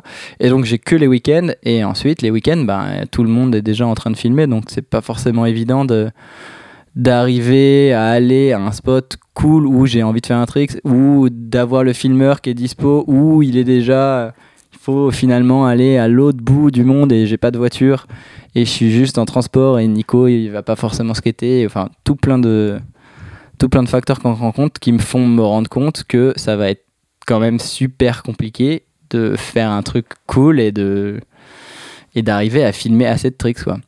Et donc je prends le truc super au sérieux et ouais, je suis presque pas stressé, mais je ça, me, ça me tient vraiment à cœur et j'ai vraiment envie de faire des, des tricks, euh, vraiment envie de me dépasser, quoi, de faire des trucs dont je suis très content. Et donc j'arrive tant bien que mal à faire donc cette part euh, en faisant aussi quelques petits trips avec eux quand même parce que je, je voilà je vais à 17 ans j'arrive bah, mes parents sont assez ok de me laisser partir de temps en temps Ouais, Il y, je a- il y a un peu d'Espagne, il y a un quand peu je- de. ouais quand je quand- évidemment que quand je suis en vacances hein, je, je sèche pas du tout les cours de mon collège privé lycée privé. Impossible de, enfin, de toute manière quoi. Donc ouais les seuls moments où je peux filmer c'est le week-end et les vacances. Et ouais on va en Espagne on va au Luxembourg des petits trips comme ça. Rien de très très exotique mais qui pour moi sont hyper cool quoi et là pareil toujours méga pression euh, super envie enfin parmi d'être parmi tous ces gars. Je suis je suis le plus jeune en plus. T'es le plus jeune, t'es celui qui est qui se fait un petit peu martyriser, qui est un Ouais, petit peu chiant. je suis un peu ouais je suis un peu la je suis un peu la- un peu la mascotte et en même temps la tête de turc quoi. Forcément je suis le plus jeune et j'ai envie de faire partie du truc quoi. J'ai vraiment envie d'être euh, et donc c'est compliqué. Et quand même donc euh, j'arrive à faire cette part. Mais euh, en me, rendant bien compte que euh, ah oui et aussi que c'est hyper dur de filmer des tricks quoi tout simplement que quand j'ai envie de faire bien j'y arrive vraiment pas forcément. Et, et là je réalise vraiment aussi que toutes les parts et les vidéos que je regarde en boucle depuis des années c'est un truc de ouf quoi. Je me dis put- comment ils font les mecs pour filmer autant de trucs et arriver à avoir des parts qui sont longues et bien comment ils ont le temps enfin comment ils arrivent je me rends vraiment compte de ce que c'est que de Que c'est un vrai boulot, Que de- c'est un pour, boulot. pour finir une part. pas forcément boulot dans le sens travail, mais que c'est ça demande vraiment un engagement du temps et du talent et je me rends vraiment compte que c'est pas juste un produit fini qu'on regarde comme ça et que c'est cool que derrière c'est c'est énormément de travail juste pour le skater. Et aussi je me rends compte en les voyant euh, pendant deux mois monter la vidéo tous les soirs parce qu'il y avait toute une partie qui était euh, d'animation en animation. Et même juste les montages enfin faire mettre les parts ensemble avec la musique et tout je me rends compte pour la première fois de ce que c'est vraiment euh, produire quelque chose en vidéo qui, qui tient la route, un vrai, une, une vraie vidéo de skate, quoi, que les, qui va être regardée. Et là, ouais, ça me motive à fond, quoi. La première fois que la vidéo sort et finit, même si je suis pas entièrement satisfait, je suis quand même super content d'avoir un vrai, enfin, une vraie part dans une vidéo qui va être vue par des gens avec des skateurs qui sont quand même super les gars du moment, enfin pas forcément les gars du moment, mais qui sont des skateurs euh, connus et reconnus en France. Je suis voilà, je suis, comme un ouf. On fait une petite une petite tournée où on va faire 3-4 avant-premières, genre à, à Biarritz, à Lyon, à Bordeaux et à Paris. Et on fait une petite tournée en van. Et alors, ouais, je crois que c'est une... ouais, c'est c'est l'Amérique quoi. C'est un grand moment. Ouais, c'est un grand moment parce que ça. Ouais, c'est exactement le schéma que j'ai pu voir euh, ou soit lire dans les magazines, soit voir dans diverses vidéos de la tournée et la tournée d'avant-première. Genre, ouais, je suis comme un ouf, quoi. Et ça, ça déclenche vraiment, je pense, un truc en moi en me disant, putain, j'ai vraiment envie maintenant que je sais comment ça marche, de le faire, mais le faire bien, quoi. Et d'avoir le temps pour le faire et, et de m'investir dedans, quoi. Est-ce que le produit fini d'une faire une part et de faire une vidéo et d'appartenir à ce truc-là est tellement gratifiant que je me dis, ouais, ça me confirme dans l'idée que, ouais, faire des vidéos, c'est un truc qui me plaît vraiment dans le skate, quoi. Donc là, tu passes ton bac, tu continues le skate. Ouais, je passe mon bac. euh, je savais pas du tout ce que je voulais faire. C'était vraiment pas ma priorité quasiment. Je pensais vraiment que au skate à cette époque-là. Quoi. J'avais vraiment, je... enfin ouais, j'avais juste comme objectif avoir le bac et c'était un peu une fin en soi. Et j'ai un peu bricolé un truc euh, dans ma tête et avec mes parents euh, là, juste quelques mois avant les résultats du bac en me disant ouais qu'est-ce que je qu'est-ce que j'aime bien en cours? J'aime bien euh, la SVT quoi sciences de la vie et de la terre et qu'est-ce que, qui pourrait matcher avec ça? Euh, C'est être prof. Prof, c'est cool. T'as beaucoup de temps pour faire du skate. Je me suis dit, allez, je, fais des, je continue dans, dans cette branche-là. Quoi. Je vais faire de la. Je vais étudier la SVT pour être prof de SVT et ça me laissera plein de temps pour skater, quoi. Et ça me laissera plein de temps en général. Et du coup, je fais une fac de biologie à Versailles. Ouais, c'est pas ma priorité encore une fois. Ce qui m'obsède et qui m'intéresse plus, c'est juste faire du skate, quoi, et continuer là-dedans. Et sans avoir de grands plans de carrière, en faire un métier ou quoi, c'est juste, c'est juste ce qui me plaît le plus et qui m'anime le plus. Et je vais en cours à côté parce que voilà, j'ai toujours été en cours et que c'est un truc qu'il faut faire. J'ai mes parents de toute manière qui sont derrière et qui me poussent à, enfin, ils me poussent pas à faire du skate, ils me poussent à faire, enfin, à étudier. Donc j'aime pas trop ça, mais voilà, j'y vais. Je, sèche un peu quand même de temps en temps pour aller faire du skate. Euh, rare, ça change un peu. Il y a quelques nouveaux gars qui rentrent dans le team. Il y a Boris Proust euh, et Guillaume Dulou. Et il y a un autre filmeur qui rentre un peu dans l'équation aussi, parce que le filmeur de Rare déménage à Biarritz, donc il est moins proche de tout le monde. Ce nouveau filmeur avec qui Yann et moi on filme beaucoup, qui s'appelle Antonin Folio, qui se met aussi à aller filmer les fameuses démos, même s'il y en a quand même un peu moins. Et euh, bah, il y a un peu ce nouvel élan. On fait une deuxième vidéo, je crois. Je sais pas si c'est avant ou après, mais on fait un Battle of Normandie aussi, avec Rare. Un très bon moment. C'était avec toi d'ailleurs qui faisait les photos. Donc ouais, tout ce truc rare, ça quand même, ça se consolide un peu. Ça fait vraiment un peu de sens. Je fais vraiment partie du truc. euh, tout le monde sait un peu qui est rare, euh, ce que, comme, enfin les graphiques. C'est quand même une marque qui fait partie du paysage. Et euh, je fais partie un peu aussi du paysage, je pense. Et ça me va bien. Je suis content. Et voilà. Et puis doucement, ça s'essouffle un peu. Il y a, c'était quatre gars qui faisaient rare et plus ou moins en, même temps chacun a un peu d'autres obligations alors soit ça doit déménager soit il y a un travail qui prend un peu plus de temps donc petit à petit euh, Nico se retrouve plus ou moins tout seul à gérer Rare. Euh, donc forcément, il se passe beaucoup moins de choses. Et donc tout ça, ça, ça, ça s'estompe quoi, doucement. Et Nico, euh, je pense, perd un peu la motive quelque part de, se retrouver un peu tout seul à gérer ça, tout seul, sans vraiment un soutien de personne et juste avec toujours tous ces riders un peu relous, je pense aussi à droite à gauche. Je sais pas exactement quels fact les facteurs, mais bref, rare vraiment marche un peu complètement ralenti. Je sais plus qu'est-ce qui se passe, s'il y a un événement ou en particulier ou quoi, et je me dis bon bah Yann aussi à peu près en même temps que moi se dit bon bah ouais c'est faut peut-être qu'on arrête quoi ou qu'on qu fasse autre chose.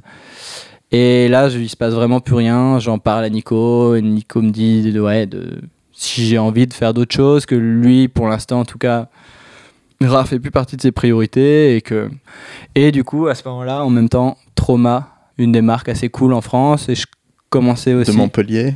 De Montpellier je connais un peu deux trois des gars et j'ai rencontré aussi Griadin qui est le filmeur de Trauma. Du coup je me dis allez vas-y j'essaie de voir s'il y a moyen de de continuer à faire ce que je fais, mais juste avec d'autres gars, enfin, où il y a un peu plus d'énergie. C'est un moment euh, difficile ou c'est un moment qui s'enchaîne finalement euh, normalement? C'est pas si difficile parce que ça se fait super naturellement, quoi. Ça se fait nat naturellement dans le sens où Nico avait un peu abandonné le truc avec Rare et que Trauma, ça, ça commençait à être aussi un peu naturel d'aller avec eux, même si je connaissais pas tout le monde. Ça me semblait être un bon, un bon choix et du coup, je, voilà, je fais un peu ce move et, et je vais chez Trauma.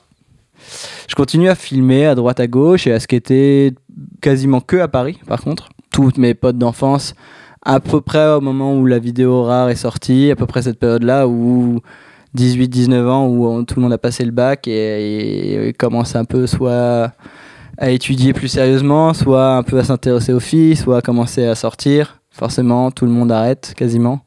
Je suis le seul à continuer parce que j'ai je suis lancé quoi je suis dedans et ça me plaît de toute manière donc même si j'ai plus mes potes pour euh, mes potes de début pour skater je vais toujours skater donc je me commence à aller beaucoup plus à Paris traîner avec d'autres gens et c'est là où je me dis genre la biologie et la fac ça va c'est pas pour moi quoi ça m'intéresse pas et donc je redouble plus ou moins une année et je me dis vraiment d'avoir fait tout ça, euh, c'est trop bête d'arrêter maintenant et de l'avoir fait pour rien. Au moins je le finis et j'aurai ce diplôme, même si probablement il me servira à rien.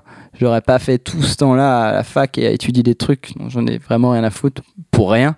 Au moins j'aurai cette licence. Et donc je me dis, si j'ai cette licence, je fais un an de skate quoi. Et je fais vrai voyage de skate et parce que j'ai toujours vu autour de moi Yann ou Fred Constant qui allaient en Australie ou aux États-Unis, qui faisaient vraiment des voyages euh, bien plus loin en Europe. Et je me dis vraiment, mais ça, ça doit vraiment être une expérience de ouf. J'ai juste envie à un moment d'essayer moi aussi. quoi. Et donc je me dis, je finis la fac et je prends un an, peu importe comment, mais je trouverai le moyen de, de les faire ces voyages. quoi comment on dit une année sabbatique avec euh, ses parents? Vraiment, ça a été un peu dur pour moi euh, de finir cette, euh, cette licence de biologie parce que plus j'avançais dans les années, plus les matières étaient pointues et donc d'étudier et d'essayer de passer des, des, partiels de matières et de trucs qui, m'intéressent clairement pas et qui sont à, je suis à milieu de comprendre même leur intérêt. À l'époque, il n'y avait pas encore ce truc de beaucoup de monde qui vivait que du skate. C'était il y, a, il y a plus de 10 ans. Il y avait, en France, il n'y avait pas non plus euh, tant de monde qui en vivait et qui faisait que ça. C'est pas ce à quoi je, je prétends, mais j'ai envie au moins juste d'y goûter un peu et d'essayer juste de, voilà, de prendre le temps de faire un peu que ça, voir qu'est-ce que ça donne. Même pas dans le sens euh, ça va exploser pour moi, juste j'avais envie de prendre le temps et d'avoir le temps de le faire et de pouvoir le faire parce que je me suis dit sinon je vais jamais pouvoir faire ce que eux ont fait quoi c'est quand même une époque où il y avait beaucoup de gens qui ne faisaient que du skate. Donc c'était pas. Il n'y en avait pas tant que ça. Il y avait vraiment pas tant que ça de gens qui vivaient du skate. Mais sans parler d'en vivre, qui. Ouais, mais tous les jours tu pouvais aller faire du skate avec des gens.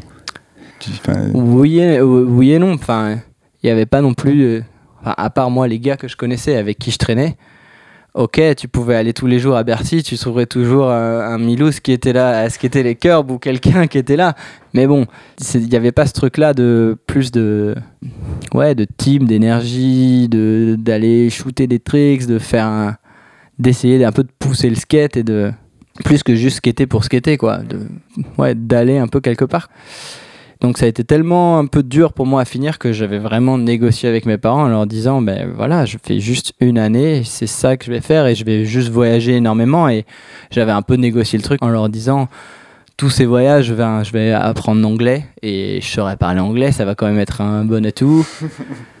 ça les a pas plus convaincus que ça, mais ils étaient assez ok avec le fait que de toute manière ce serait qu'un an et que euh, voilà, et que même pendant cette année-là, j'allais pas forcément faire n'importe. Enfin, ils m'auraient jamais de manière laissé faire n'importe quoi. J'étais pas non plus le genre de d'ado euh, qui fumait et j'ai jamais fumé. Ils ont vraiment vu que c'était un ouais que je, je, le faisais parce que c'était ce que j'avais envie de faire et que c'était une passion, pas parce que je voulais juste ne pas travailler ou rien foutre ou traîner. Et d'ailleurs, ouais, même en y repensant aujourd'hui, je sais même pas comment ils ont, euh, enfin les connaissants, comment ils ont juste accepté ça du haut de mes, ouais, du haut de mes 21, 22 ans. Mais bref, ils ont accepté et ouais, et là, je me suis retrouvé à la rentrée, après donc euh, avoir fini la fac, donc il y a eu les vacances et ensuite c'était la rentrée. Bah voilà, je m'étais vraiment dit, c'est maintenant là, j'ai le temps, je fais maintenant tout ce que j'ai euh, toujours rêvé de faire, quoi, je, je le fais. Et du coup, j'ai booké un billet d'avion tout seul avec Ludo Azemar pour trois semaines à New York en ayant juste comme connexion mon cousin qui habitait à New York et en sachant plus ou moins qu'en même temps il y avait Samir qui serait à New York.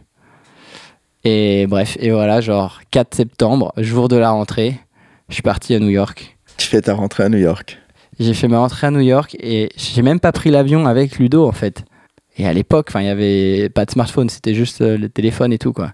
Et je me rappelle même avoir emprunté à Soy un téléphone avec une puce américaine en me disant là-bas j'aurai un téléphone et euh, je sais plus j'avais demandé peut-être à Benjamin un contact d'un photographe ou d'un gars et j'avais juste genre un, contact dans ce téléphone et peut-être le numéro de Ludo et j'ai retrouvé Ludo à l'aéroport je sais même pas comment on s'est retrouvé et voilà et on a fait il me semble que c'était trois semaines à New York mais Ludo était déjà allé plusieurs fois à New York avec les gars de Five Borough et tout ça ah, il était déjà quand même. Ouais, donc Ludo connaissait quand même un peu. Moi, c'était vraiment ma première fois. Parce que vous avez un peu le même âge.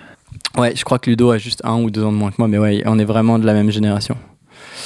Et on s'est retrouvé, du coup, je me suis retrouvé à New York avec, que tout seul avec Ludo, à aller filmer tous les jours, quasiment que nous deux, souvent. Et, euh, et voilà, c'était mon premier trip.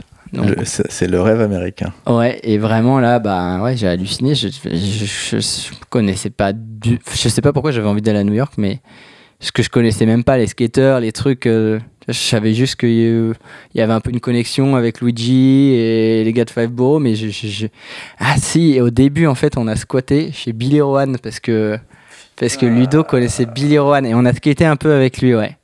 Deux, trois fois.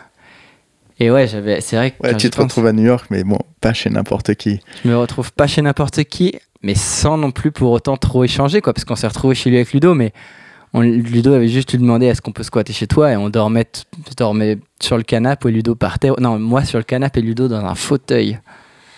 Et ouais, on n'était pas chez n'importe qui, mais on l'a quasiment jamais vu le hmm. Billy Rowan quoi. Je te dis, on a peut-être discuté deux fois avec lui. Et après, sinon, c'était Ludo et moi. Et peut-être de temps en temps, on a capté un gars que Ludo connaissait euh, de son trip d'avant. On a capté une fois euh, Samir qui devait être là, une ou deux fois. Et il y avait aussi Benjamin qui était à New York en même temps. On a fait deux, trois photos.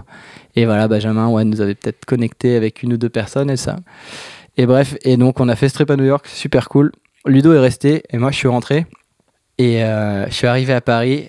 Il devait être genre 7h, 8h du mat. Je suis revenu par le RER e pour rentrer de l'aéroport. Et là, j'étais donc en décalage horaire avec euh, mon sac en train de rentrer d'un trip. Et j'ai vu tous les gens qui allaient travailler, qui allaient en cours. Et là, vraiment, pour la première fois, je me suis dit, voilà, c'est vraiment un truc de ouf. De... Je, vais, je vais rentre, mais je rentre, il est 8h du mat, mais je vais pas aller à l'école, je vais aller nulle part, je vais juste rentrer et je vais pouvoir dormir. Et tout à l'heure, euh, je vais pouvoir aller skater. Et là, ça a vraiment été un truc de ouf. Dans ma tête, ça a vraiment fait, bon, bah Là, j'ai du temps et c'est le temps pour. C'est vraiment. Enfin, je, suis maître de ce que j'ai envie de faire et je peux vraiment faire tout ce que je veux. Enfin, pas tout ce que je veux, mais une liberté de ouf là. Je peux. Et à cette époque, je commençais à avoir un tout petit peu d'argent avec le, skate, avec Vans et cartes. Donc, euh, vu que j'habite chez mes parents, c'est un peu d'argent. Enfin, déjà, j'hallucine parce que ça me tombe quand même complètement dessus sans rien demander à personne ouais, avec cet argent, Je, je commence à enchaîner des petits voyages à droite à gauche et à, ouais, à trouver des gars avec qui voyager, faire des photos. Et, et pendant cette année-là, j'enchaîne n'importe quelle petite trip que je peux faire. Avec tous les gens que je rencontre au fur et à mesure, je fais le plus de trips possible. Quoi. Et tu vas de où à où? Alors cette année-là, je me suis vu que je savais que plus ou moins que j'allais faire qu'une année, parce que euh, j'avais aussi négocié avec mes parents que je, fais, que je ferais des cours par correspondance pour un peu rester dedans. Et voilà, bon, je l'ai pas vraiment fait, ça n'a pas duré longtemps, mais j'avais quand même ce truc-là. Donc, donc, il savait de toute manière que ça durerait qu'un an, quoi. Parce qu'après, on, était en train un peu, tu vois, me pousser pour trouver un plan de quoi faire après. Donc, je me suis vraiment dit, j'ai qu'un an, vraiment là, la moindre opportunité que j'ai, je la prends et je, je vais faire un truc. Donc, j'ai été à New York. Ensuite, euh, donc il y avait cette, cette, période trauma, donc je suis allé à, je suis allé en Crète avec Riadin, encore une fois tout seul avec lui, parce qu'il avait un pote là-bas. Euh, je suis allé en Israël avec Kev Métallier et Max Génin. La, euh, la fine équipe. Ouais, j'ai enchaîné. Je suis allé à Barcelone tout seul aussi. Je suis allé à Barcelone deux, trois fois tout seul, où là j'ai rencontré, ben, j'ai vu qu'il y avait Bertrand et Lars qui s'occupait de Carhartt. Ouais qui était à Barcelone et ils, avaient le bureau du skate à Barcelone. J'ai commencé, j'ai commencé à y aller assez fréquemment, quoi, en demandant à David Coulio, qui s'occupait du team à l'époque, si je pouvais squatter chez lui. Et putain, pareil, me dit à l'époque aussi, je me disais oui tout le temps, quoi, mais j'allais chez lui, je squattais vraiment dans sa chambre alors que lui, il allait taffer. J'ai commencé à faire ça et le truc principal, c'est que vu que j'avais toujours vu euh, Yann et Fred Constant aller en Australie tous les ans pour esquiver l'hiver, ça c'était vraiment mon enfin c'était espèce de truc que j'avais en tête depuis toujours. C'était vraiment juste l'Australie quoi ils auraient pu aller euh, j'en sais rien euh, euh, LA ou n'importe où tous les ans. Je... peu importe j'aurais voulu eu envie d'aller là où ils allaient pour esquiver l'hiver. Du coup Australie et là pareil je me dis mais j'y vais quoi. Et j'ai un pote qui voulait y aller avec moi qui vient avec moi. Et là je me dis mais ok cool mais il va falloir que je filme que je fasse des trucs donc j'emprunte une caméra et me disant mon pote va sûrement me filmer, enfin on va se débrouiller. De toute manière, je rencontrerai des gens, Yann a des connexions ou Yann va peut-être venir, machin. Finalement, Yann vient pas, personne vient, donc je me retrouve à y aller tout seul avec mon pote. À l'époque, j'étais chez Vance et j'entends qu'il y a peut-être les gars de Vance Europe qui sont aussi en Australie au même moment. Du coup, je me dis putain, trop bien. Et là, je capte que Loïc Benoît va sûrement y aller aussi pour faire les photos de ces gars là-bas. Et donc Loïc Benoît que j'ai rencontré une ou deux fois dans ma vie, qui est photographe de skate et que je connais juste des magazines ou juste parce qu'il a une grande gueule ou quoi, je le contacte en lui disant hey, on va être ensemble en Australie en même temps, euh, voilà. Est-ce que tu veux qu'on se capte? Euh, Moi, j'ai envie d'aller skater avec les autres gars de Vans qui seront là en, ce moment. Je crois que c'est toi qui fais les photos. Euh, Est-ce que t'es chaud? Il me dit ouais, super cool, carrément et tout. On parle un peu. Et quelques jours avant le trip, il me dit bon bah en fait c'est un peu annulé. personne ne sera là, mais moi j'y vais quand même. Si t'es chaud, on, voilà, on va faire le trip ensemble. Et en fait, j'ai fait un mois donc en Australie avec mon pote, tout seul. Lui est parti. Fonfon. Fonfon. Benjamin Zonta. Le même jour où il partait, Loïc arrivait. Et je me retrouve à Bondi à aller avec Loïc à la plage que je connais pas du tout. Et à devoir passer deux semaines que Loïc et moi, bah, juste à skater quoi. Et lui, il était venu en vacances. En Australie. Et non, Loïc était venu. Il savait que c'était annulé. Mais il avait dit à, Alexis Josion, qui s'occupait de Vance, en lui disant ben, on fait comment pour le billet? Il lui avait dit bah, je l'annule pas, vas-y si tu veux. Ça, de l'annuler, ça va me coûter aussi cher, donc si tu veux, vas-y. Et du coup, c'est là que la connexion un peu faisait sens avec Loïc en se disant bon, bah, tant qu'à être là-bas, on va faire un truc ensemble. Et il avait un peu, j'ai un peu capté après, mais je savais même pas vraiment. Ou peut-être je savais, je me rappelle plus. Il avait un peu dealé un truc avec Bertrand où on ferait des photos ensemble et il ferait un truc avec après avec Carhartt. Donc euh, voilà, bah, j'ai un peu halluciné en rencontrant Loïc au début. Au début, je me suis dit, mais putain, mais je vais passer deux semaines avec ce gars. Il est quand même vraiment spécial, quoi. Genre, je, je sais pas si j'ai trop envie de traîner avec lui tous les jours. Et finalement, ça a super bien passé et on a fait des photos ensemble et voilà. Et de cette connexion-là, il m'a proposé quelques, quelques mois plus tard, ils allaient en, ils retournaient tous les ans en Oregon pour faire le tour des skateparks en béton. Et moi, j'ai jamais eu de transition de bol ou de mini-rampe ou quoi que ce soit de toute ma vie, donc je skate pas de courbe. Mais je me suis dit, bah, tu sais quoi, vas-y, ce sera l'occasion. De toute manière, comme je disais, je prends n'importe quelle d'opportunité qui se présenterait à moi. Et du coup, je lui ai dit oui. Et voilà, quelques mois plus tard, je suis aussi allé en Oregon avec lui, et tous les gars d'Antise. Avec Loïc, ouais, vous avez fait beaucoup de choses euh, ensemble. Ouais, et entre-temps, euh, Loïc s'est retrouvé team manager pour Vans France. Et moi, je étais pour Vans France. Du coup, on se connaissait déjà. Et du coup, ouais, à partir de là, avec Loïc, on a fait un, un- un paquet de trips et de trucs ensemble, ouais. Et il y a aussi une histoire avec euh, Zéro.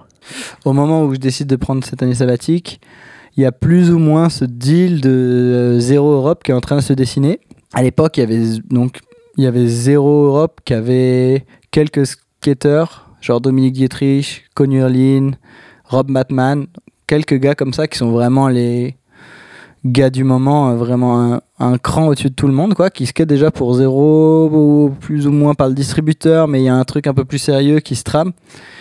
Et euh, j'ai cette proposition du gars qui s'occupe du coup de, du Team Europe qui est en train de se monter, qui c'est Seth Curtis, qui est un anglais et qui a pour but de développer un black box en Europe, euh, donc qui est censé être à Amsterdam, je crois. Une distribution. Donc euh, la distribution de Zero, Fallon, euh, toutes les marques de Jimmy Thomas. Et ils veulent vraiment faire un team sérieux et, un- et ils me proposent de faire partie du truc.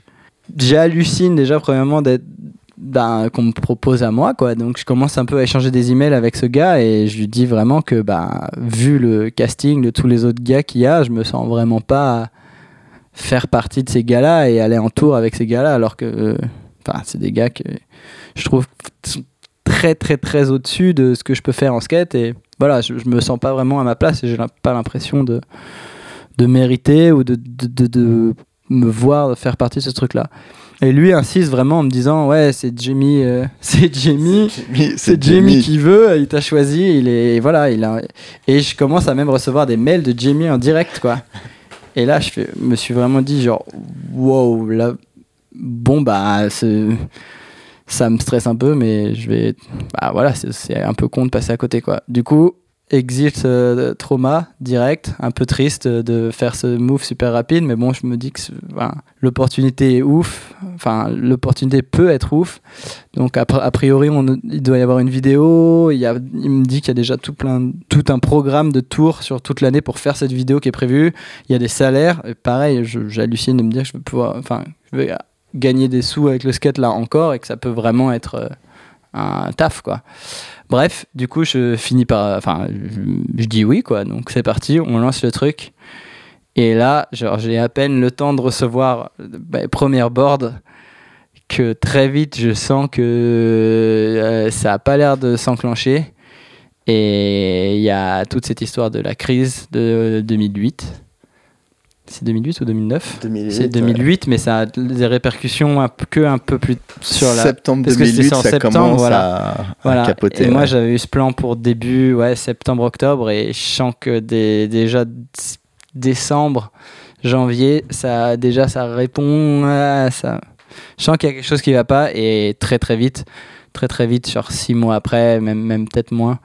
Seth me dit que le- finalement le projet se fait pas et que lui, est- je sais pas s'il était salarié ou comment ça se passe, mais il me dit qu'il est, il fait plus partie du, il fait plus partie du truc et que pour l'instant tout est gelé et que à cause de la crise, tout le programme européen a été cuté quoi. Et là, bon ben, je suis même pas non plus dégoûté parce que ça me semblait tellement un peu euh, comme un cheveu sur la soupe que bon bah je continue à faire mes, je continue à faire mon truc en recevant quand même un peu des boards de zéro par le distributeur pendant un moment quoi du parce que j'étais j'étais parti pour faire ça en me disant que ça allait peut-être repartir. Je reste quand même un peu en contact avec Jimmy Thomas mais bon voilà je vois bien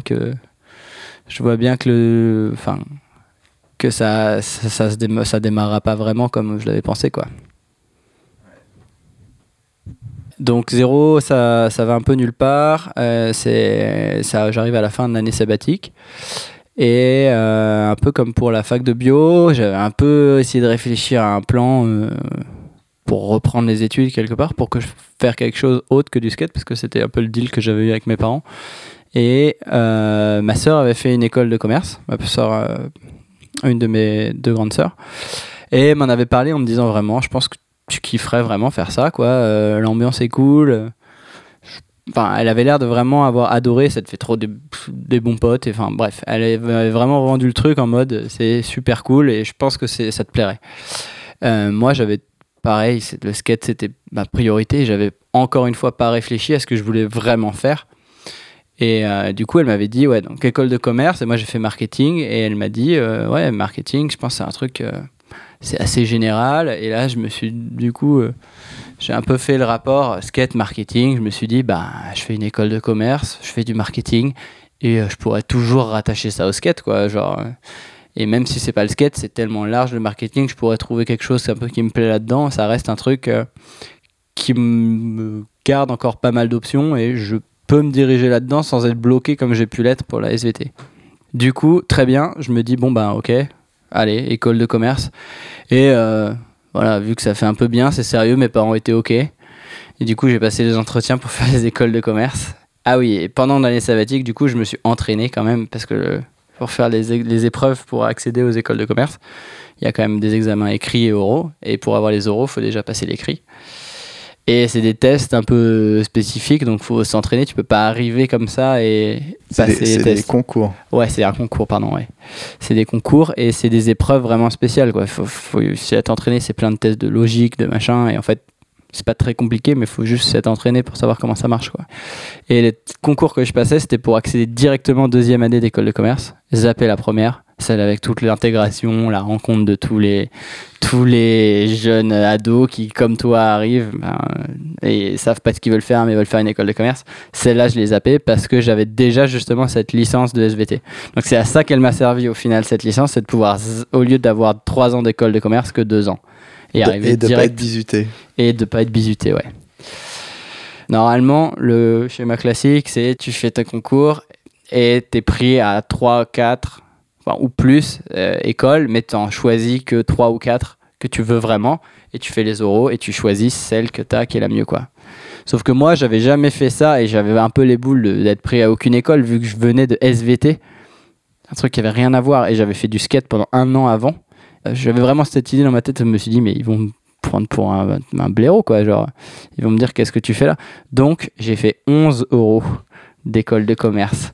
Pendant deux semaines, j'étais partout en France, en TGV, avec mon costard. Parce que les- T'as des photos de ça? Je, je crois pas que j'ai de photos parce que j'étais tout seul. J'ai fait. Il y a plein de gens aussi qui le font un peu avec des potes. Mais vu que moi j'étais tout seul l'année d'avant, j'avais pas de potes qui faisaient ça. C'était un moment de solitude?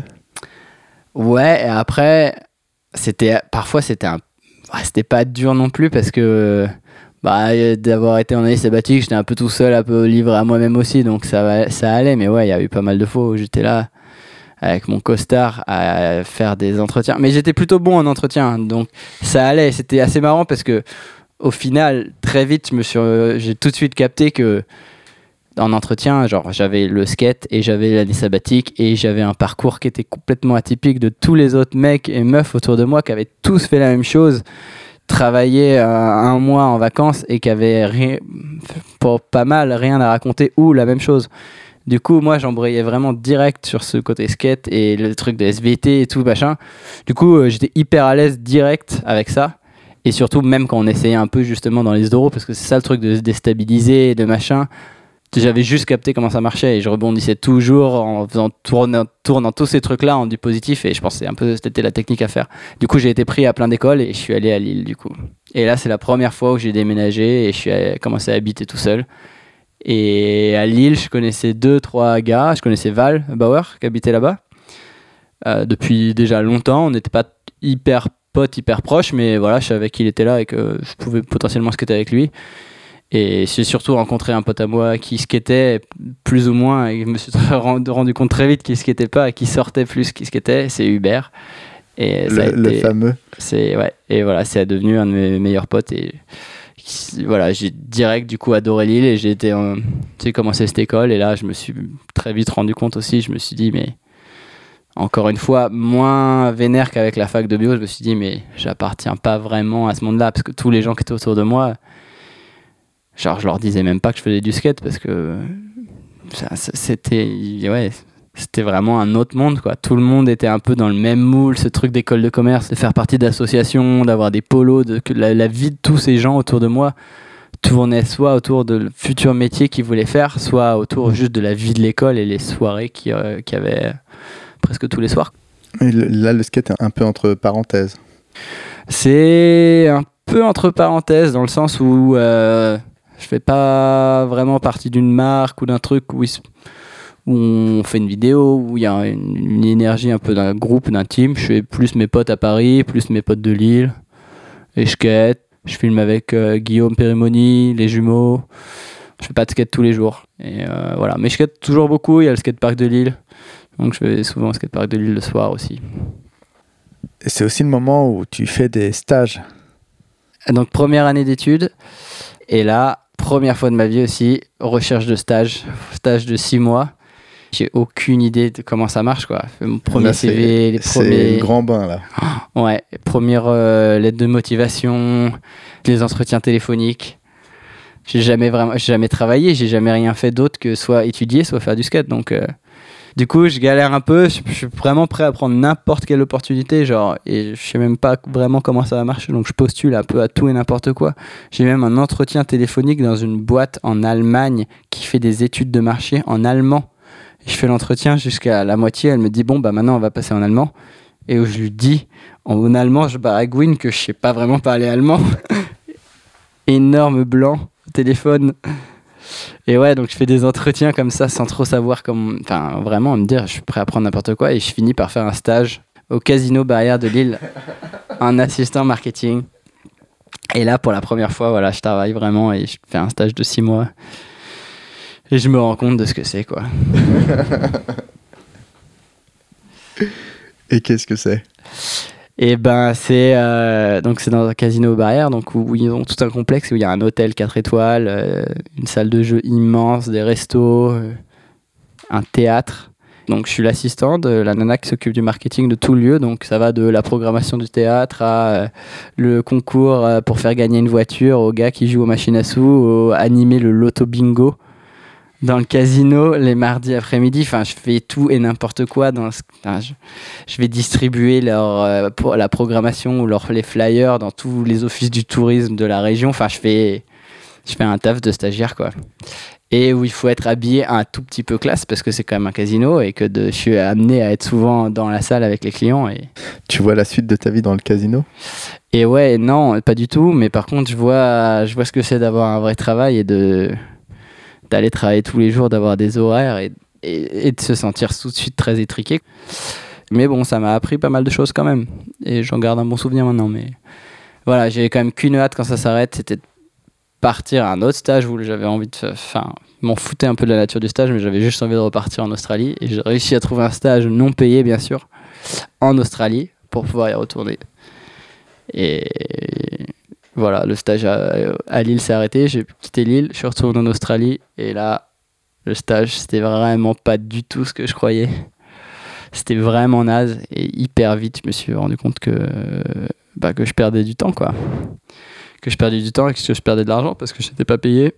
J'ai voilà, commencé un peu à taffer à côté, en plus du stage. J'ai fait. euh, euh, j'ai fait la plonge. J'ai fait la plonge dans un restaurant. C'était à Sydney ou? C'était à Melbourne et j'ai tenu trois jours quoi. J'ai tenu trois jours, j'ai fait la plonge. C'était c'était deux fois par jour, genre après le service du midi et après le service du soir. Et au bout du troisième jour, j'ai pété un plomb. C'était dans la cuisine avec des gars qui me parlaient trop mal. Et j'ai pété un plomb le dernier soir, le dernier service. Je suis rentré. J'ai euh, vraiment je, littéralement jeté l'éponge. Je suis jamais revenu. Je suis même pas retourné chercher ma paye quoi.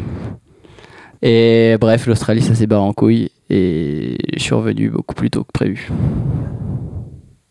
Je rentre plus tôt et j'ai toujours ce- un autre stage à compléter pour mon école. Donc je fais un stage à Paris, je finis, je retourne à Lille. Après, il y a la Pologne aussi. J'ai l'impression d'avoir 40 ans et d'avoir fait 10 000 trucs, quoi.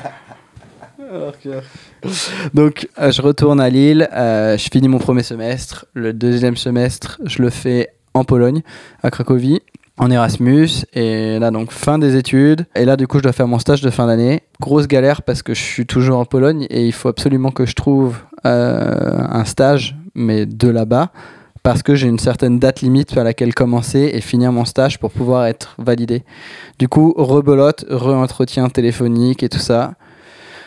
Et je finis par trouver un stage au Club Med. Vraiment cool, un peu dans ce que je voulais faire. Voilà, j'avais un peu plus affiné ma, ma sélection et ce dont là où je voulais travailler. J'avais envie de travailler pas vraiment dans la mode, mais pour une marque de fringues. Parce que j'ai toujours aimé ça, euh, les fringues, et je me suis dit, bah voilà, si c'est pas une marque de skate, parce que je me suis dit, dans le marque de skate, il n'y a pas non plus 10 000 opportunités de travail, donc autant élargir un peu plus t- faire marque de fringues. Et donc, Club Med, en fait, leur deuxième source de revenus après les voyages, c'est les boutiques qu'ils ont dans les villages. Et dans les boutiques, ils vendent quoi? Ils vendent que des fringues, des crèmes solaires, tout, tout ce genre de trucs, mais surtout des fringues. Parce que tous les gens sont en all inclusive, du coup, ils dépensent zéro thune de tout leur séjour. Du coup, euh, lâcher, euh, lâcher quelques euros pour acheter un polo euh, ou un pantalon blanc, ils sont super chauds, quoi. Ça, ça pose aucun problème. Donc, ça marche hyper bien. Et donc, j'ai ce stage, je reviens à Paris. Et pour la première fois, j'habite enfin vraiment à Paris. Fini les trajets en RER, en banlieue. Ce soulagement. Et là, ouais, là, pareil, ça marque vraiment un tournant, quoi.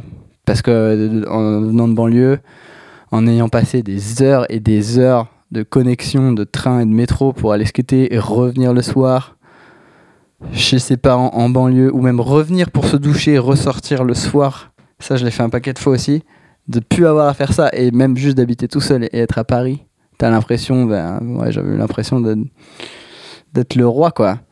Tout me paraissait proche, quoi. Et donc j'ai commencé ce stage. Et euh, donc avec, là j'avais une maître de stage qui était vraiment chamée, vraiment ouf, mais chamée. La cinquantaine, qui était odieuse avec toutes les filles, mais qui était ok avec les garçons et qui m'adorait. Et euh, du coup ça s'est hyper bien passé. Et euh, j'ai même hésité à la fin du stage un peu à me dire, bah il y avait une opportunité de rester taffé là-bas.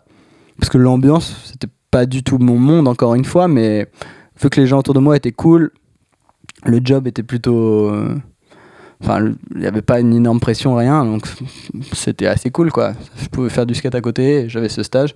Donc je me suis dit pourquoi pas continuer? Et en même temps, j'avais re-envie de juste faire du skate quoi.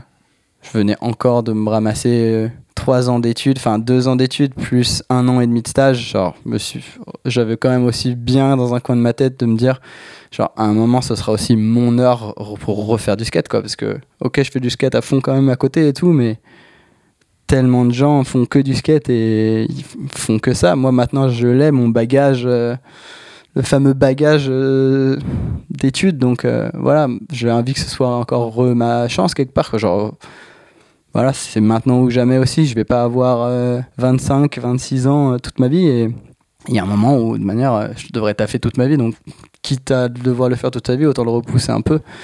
Quelle douleur quand tu dis ça. Ouais. et, et du coup, je me suis dit, allez, non, tant pis pour Club Med, je fais pas le move, je vais skater. Et là, j'habite à Paris, je vous gagnais un petit peu d'argent, vraiment de quoi un peu survivre. Et ouais, et là, c'était parti, quoi. C'était parti. Mais euh, très vite, en fait, ça s'est arrêté. J'ai fait un peu 2-3 deux, trois, deux, trois trips et tout, mais je me suis très vite retrouvé en hiver. Et à une période vraiment un peu nulle parce qu'il n'y avait pas encore République, il n'y avait pas l'engouement qui est Paris aujourd'hui. Et euh, les gars avec qui je filmais travaillaient en full time. Les gars avec qui je quittais euh, ont soit commencé à travailler, les jumeaux ont commencé à travailler. Oscar habitait à Barcelone. Rémi était tout le temps en tour avec Antis. Alex Pires, avec qui je faisais des photos aussi, a commencé un peu à, pareil, à bouger à droite à gauche et plus jamais être à Paris. Et là, je me suis un peu retrouvé, bah, pas tout seul, mais à mauvais timing, quoi. À un peu à être là, bon, bah, là, j'ai le temps. Et donc, j'ai, euh, voilà, pendant un moment, j'ai essayé, de, comme d'hab, de faire un peu d'aller à droite à gauche, au maximum, de bouger, d'aller voir Loïc à Lyon, euh, aller dans le sud-ouest. Mais voilà, il y avait quand même un petit, un mauvais timing sur cette période-là. Guillaume a sorti sa, la vidéo sur Paris, sa Funglens, J'aime les filles, qui m'a quand même pris vachement de temps. On a filmé pendant toute cette période où j'étais en stage, où j'habitais à Paris avec Guillaume, Ouais, Guillaume Périmoni. Guillaume Périmoni. Enfin, un des projets que j'ai fait, et non, je suis le plus content parce que c'était vraiment super focus sur Paris. Et pareil, j'ai commencé aussi un peu à skater différemment, à essayer de faire plein de lines, à skater des spots un peu dégueux, des spots sur la route, des spots sur le trottoir. Vraiment que ce soit un- ça reflète un peu plus là où j'habitais et là où je skatais tous les jours. Je trouve que c'était cool, ça a vraiment représenté un peu notre petit crew de gars et comment on skatait à Paris. Il y Et avait qui à ce moment-là? Il y avait donc Guillaume qui filmait et il y avait bah, les jumeaux, Idriss, Jani, avec qui on skatait beaucoup aussi, qui faisait partie vraiment de notre petite bande, Oscar, Candon, Rémi, Tavera. Euh, il y avait Alex, avec qui, Pires, avec qui on faisait beaucoup de photos. Et après, euh, d'autres gars à droite à gauche, mais c'était, c'était ouais, notre petit crew. Et Octagon alors? Et sur la deuxième année, j'ai euh, reconnecté avec Joachim Bale, que j'ai rencontré quand j'étais à Lille, et qui avait fait la vidéo Zéropolis entre temps. Et après la vidéo Zéropolis, c'était vraiment, ça l'avait vraiment vachement motivé à refaire quelque chose de différent et à faire une. Il voulait repartir. Il avait pensé à faire ce projet avec un gars qu'il avait rencontré. Et je, je sais plus s'il avait travaillé avec lui ou quelle était la collection, mais il avait un pote graphiste qu'il avait envie un peu d'ajouter sa vision à la vidéo de skate et ce que savait faire Joachim. Et du coup, là, Joachim a clairement vu et a une espèce d'opportunité, pas une opportunité en fait, mais il a eu un peu une vision sur. Il avait vraiment envie de faire une vidéo de skate qui avait vraiment un esthétique complètement différent. Il avait envie de mixer un peu euh, cette vision futuriste, architecturale et froide, un peu avec une histoire, un fond, à du skate. Et tout filmé en noir et blanc et vraiment tout un peu. euh, Et du coup, il m'a parlé de ce projet. Ils avaient préparé tout un petit dossier et il m'a dit qui était euh, aussi impliqué. Donc il y avait Val, il y avait Bram de Clean que je connaissais déjà, qui était aussi pour Carte euh, de Belgique, et Edouard de Paz que je connaissais pas du tout. Et du coup, il m'a demandé si ça m'intéressait. Donc moi, euh, je trouvais le projet assez cool. Et il m'a aussi demandé si on pouvait faire un truc avec Carte, si Carte pouvait s'impliquer dans. ce- Lui travaillait à l'époque dans le shop Carte de Lille. Du coup, il y avait une espèce de connexion qui était déjà là. Donc moi, j'en ai parlé à Bertrand Trichet. Et euh, lui a trouvé le projet assez cool et c'est parti comme ça. Et donc, euh, j'ai commencé à filmer aussi de plus en plus avec Joachim, bon, skater, filmer beaucoup avec Valentin.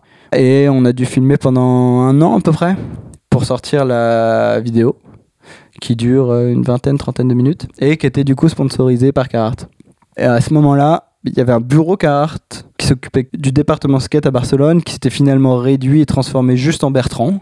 Il a eu la proposition de remonter à Paris pour travailler euh, dans un nouveau bureau.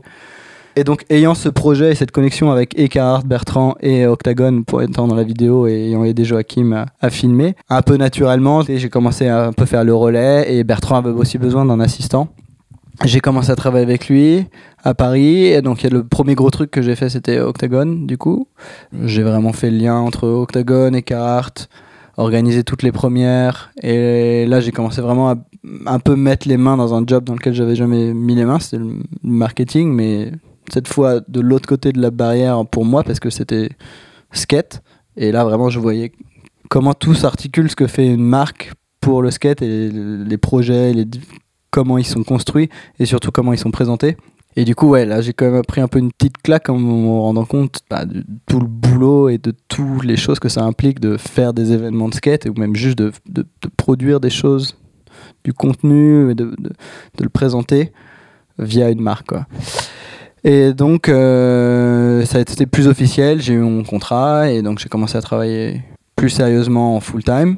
Euh, j'ai assisté pendant deux ans Bertrand. Et euh, après, Bertrand est parti travailler pour Nike SB. Et du coup, je suis resté tout seul et il n'y avait aucun plan pour remplacer clairement Bertrand. Du coup, c'était plutôt juste, ben, c'est moi le nouveau Bertrand, quoi. Et donc, je me suis retrouvé à devoir gérer le skate, le marketing skate pour Carhartt euh, au global. Dans le sens où tout ce qui touche au skate pour Carhartt doit plus ou moins passer par moi. Que ça aide la pub dans les magazines, gérer les designs des pubs, les envoyer, la facturation qu'il y a derrière, mais aussi euh, gérer tout le team, leurs commandes, leurs déplacements, les projets avec eux, que ce soit vidéo, photo. euh, bah voilà, j'ai ce job à plein temps qui est quand même euh, euh, vraiment cool quoi. C'est assez, je pense que ça peut être, ça doit être assez dur de trouver un job qui me correspond plus ou dans un domaine qui est en même temps euh, touche au skate et en même temps touche un peu aux fringues euh, et au marketing, tout ça cumulé, c'est un peu dur je pense pour trouver un truc un peu plus idéal. Même bon, si ça reste un job quand même où bah, je fais des, horaires et c'est c'est c'est du travail, mais mais j'essaye quand même de garder un maximum de temps et pour skater parce que je- voilà, si peu importe le job, j'ai juste envie d'avoir quand même le temps qu'il faut pour euh, aller faire du skate et essayer de skater un peu tous les jours ou dès que dès que je peux. Avec ces multiples activités, comment t'intègres le skate? T'as une, une discipline assez stricte, je crois. Et ben tout simplement, euh, à partir de certaines heure déjà, en ayant travaillé toute la journée, j'arrive plus à réfléchir. Donc euh, arrivé 18-19 heures, de toute manière, je j'arrive plus à travailler. Et puis euh, le skate fait quand même euh, complètement partie et de ma vie et de mon travail, donc j'ai envie quand même de toujours garder un moment, un moment dans la journée ou si ça dépend si c'est l'été ou l'hiver, mais un moment dans la journée ou les week-ends de toute manière pour aller faire du skate. Ça reste quand même une priorité pour moi et, et peu importe le travail, il faut qu'il y ait cette période où genre je vais me défouler et je vais faire du skate juste parce que j'en ai vraiment besoin. Très bien. Ça a été là, Ouais, c'est plutôt bien. ouais. C'est une note positive, enthousiaste, malgré. Il est 2h du matin. Mais non. Je vais dormir sur le matelas de gars. Non. Euh, il y a une dizaine d'années, euh, on avait fait une interview ensemble pour euh, Sugar, même plus que ça. On avait parlé euh, des gens qui avaient la classe. tu avais une opinion assez tranchée sur le style, comment il fallait s'habiller et qui avait qui n'avait pas la classe. Et aujourd'hui, si tu devais citer trois personnes, trois skateurs qui ont la classe en 2018, Alors, euh, je dirais en premier, pas forcément dans la manière de s'habiller, mais juste euh, dans sa manière de bouger sur un skate et de, et de skater. Je dirais Jack Johnson, grande, grande classe. Euh, je dirais aussi Austin Gillette. Voilà, ça marche aussi avec la manière de s'habiller, quand même assez, assez élégant. il, est- il est assez fité. Ouais, il est assez fit. assez- non, euh, ouais, ça, les deux marchent bien. Et je dirais, euh, Un troisième décisif. Je dirais, je dirais, Ma- je dirais Mike Arnold peut-être. Mike Arnold ou Rémi, ou Rémi peut-être, Rémi Tavera. À voir qui, qui gagne la troisième place. Il est trop tard pour décider maintenant. Mais euh, ils sont ex aequo, alors. Ok. C'est toi qui décides s'ils sont ex aequo ou non? Ouais, ouais, on les met ex aequo. Et pour quelle raison? Bah, Mike Arnold, c'est vraiment dans sa manière juste de, je dirais juste de voir le skate et la manière dont il en fait, quoi. Il a vraiment un truc où il pense, ça, ça se voit que c'est réfléchi et qu'il pense pas de la même manière qu'un autre. Du coup, forcément, euh, à chaque fois qu'il sort un truc, t'es là genre, putain, mais pourquoi personne n'y a pensé avant? Il arrive à faire ça et en même temps à faire des trucs qui peuvent être pour un peu la plupart des skateurs un peu dégueux et juste lui, la manière dont il le fait avec tout le package un peu grand dadais, un peu sketchy ou un peu mi-puissant, mi- mi-mollasson, fait que genre juste ça rend trop bien et, et que c'est pas ce que t'as l'habitude de voir et que t'es là juste wow, c'est cool quoi. Et juste ça, c'est même pas forcément le move qui est gracieux, c'est juste tout l'ensemble qui fait que une espèce de classe quand même dans la manière dont il voit le skate et il en fait. Et Rémi? Et Rémi, lui, par contre, c'est plus euh, clairement plus sur sa manière juste, juste de faire du skate, quoi. Sa manière, la, la manière dont il bouge sur un skate et de- la pression qu'il a dans ses jambes et le pop qu'il a, l'espèce d'énergie qui fait que, ouais, il a un truc qui est vraiment spécial. C'est pas tout à fait fini. Il reste les questions d'Alban. Alban de la Ménez Mobile. Euh, C'est quoi cette histoire de Ménez Mobile alors Parce que je, je sais l'invente pas. Faudra Bah, lui demander. C'est toi qui. Bah, la question, elle est pour Alban, du coup. La question pour Alban, ouais. ouais, ouais, ouais. Ou- Qu'est-ce qu'il veut, Alban? Alban, il écoute euh, Big Spin avec attention et il euh, souhaiterait savoir si tu devais ne conserver qu'une seule part de skate, laquelle serait-ce? De toutes les parts de skate dans, qui existent dans ce monde. Jack Johnson dans la Minefield. Et pourquoi? Parce que euh, chaque fois que je la regarde, je l'apprécie autant que la première fois que j'ai vu. Et c'est la part qui, un, me rend content, me rend heureux. Et deux, elle me donne vraiment envie d'aller faire du skate, quoi. Et s'il ne devait en rester qu'un Parmi tous les skateurs du monde de cet univers. Bah, ce serait moi, hein. Easy. Bébé, il l'a déjà dit. Non, mais on veut un vrai, un vrai skateur. Enculé. Euh, S'il devrait en rester qu'un. S'il devait en rester qu'un, sans hésitation, euh, arrobase Enisket. A-N-Y-S-K-A-T-E. Allez checker son Instagram, c'est assez magique, comme on dit. Merci Joseph pour ce moment. Euh, quant à nous, on remercie Mehdi Pinson pour le jingle, Mathias Elichabert pour la technique. Big Spin, ça s'écoute sur SoundCloud, YouTube et iTunes. Ça se regarde sur Instagram et le complément d'info, le Bigger Spin, c'est sur le site Live Skateboard Media. On vous dit à très bientôt. Ciao